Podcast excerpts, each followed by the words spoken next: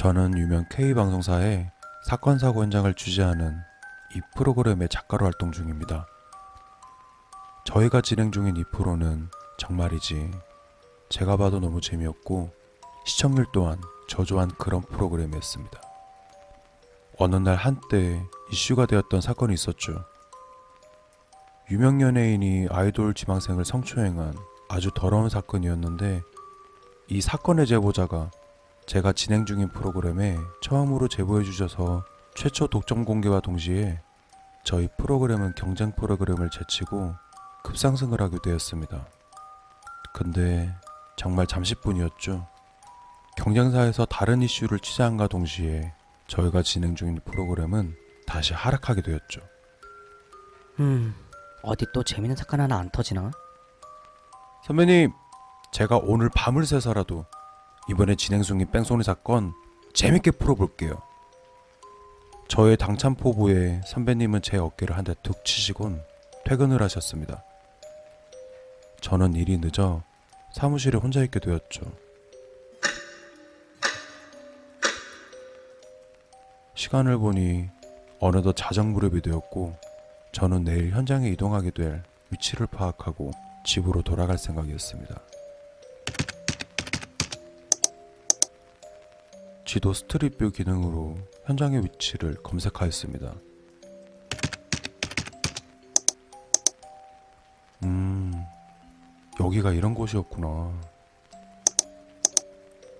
모두들 아시겠지만 지도 street view 기능에는 자동차 번호판 혹은 사람 얼굴 같은 건 모자이크 처리하는 점 아시죠? 횡단보도 아래에 모자이크 처리가 되지 않은 여성의 모습이 보였습니다. 모자이크 작업은 사람이 하는 건지 컴퓨터가 하는 건지 궁금해졌죠. 무심코 그 화면을 무시하고 다른 곳으로 클릭하는데 그 화면에는 여러 사람들이 촬영되었고 모자이크가 되어 있는데 조금 전에 본 그 여성이 또 보였습니다. 그리고 그 장면도 이 여성은 모자이크 처리가 되어 있지 않았습니다. 순간 저도 모르게 마우스 휠을 돌려 화면을 확대를 해보았습니다.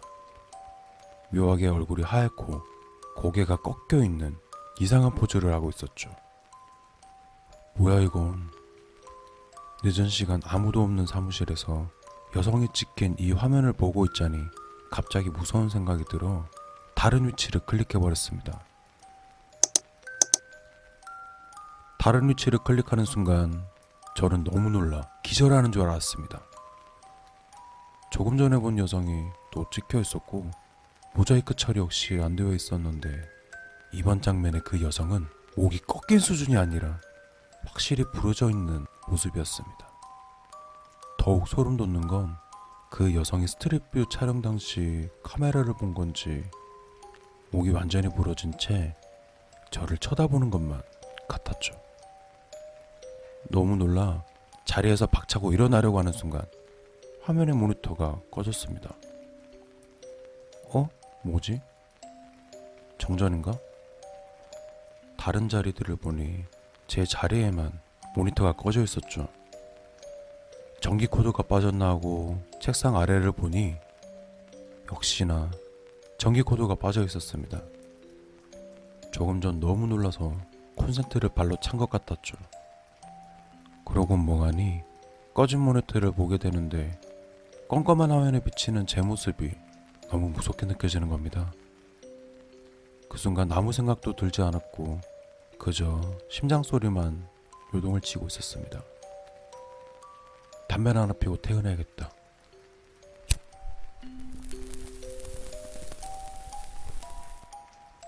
담배를 피우는 내내 그 여성의 모습이 자꾸 떠올라 억지로 다른 생각을 했습니다.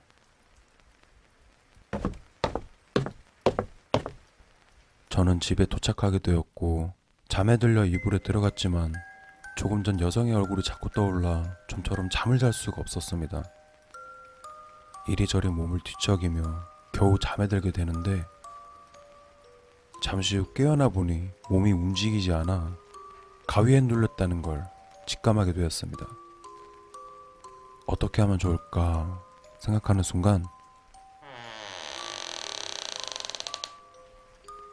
자고 있던 방문이 열리는 소리가 들렸습니다.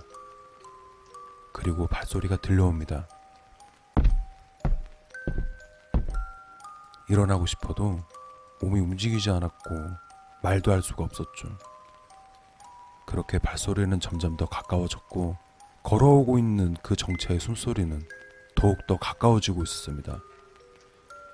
몸이 움직이지 않아 눈동자를 최대한 내려 그 정체를 보려고 하는데 스트릿뷰에 나왔던 그 여성이 목이 완전히 꺾여진 채 아니 완전 부러진 상태로 저를 뚫어지게 쳐다보고 있었습니다. 제 심장이 빠르게 뛰던 순간 동시에 다행히 그 꿈에서 깨어났습니다. 가쁜 숨을 내쉬며 저는 거실로 나왔고 도저히 이대로 잠을 잘 수가 없어 TV를 틀어놓은 채 밤을 새게 되었습니다. 어느덧 해가 뜨게 되었고 저는 출근 전 잠시 눈을 붙였습니다. 그렇게 자고 일어나 회사로 가게 되었고 우리들은 어제 제가 본 그곳으로 촬영을 가게 됩니다.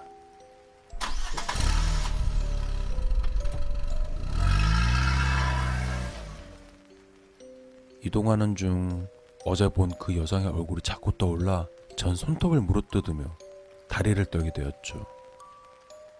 어느덧 촬영지에 도착하게 되었고 잠을 못 자게 된 탓인지 저는 도저히 일어날 수가 없어 차에 잠깐 쉬기로 했습니다.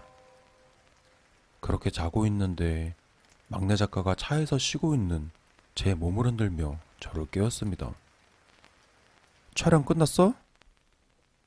아니, 잠깐 쉬었다가 다시 하기로 했어. 저는 잠을 깨려 커피라도 하나 마시려고 막내 작가와 편의점에 가게 됩니다. 근데 어제 여성이 찍힌 곳 같은 배경이 눈에 들어왔고 그곳엔 플랜카드가 걸려 있었습니다. 그 플랜카드에는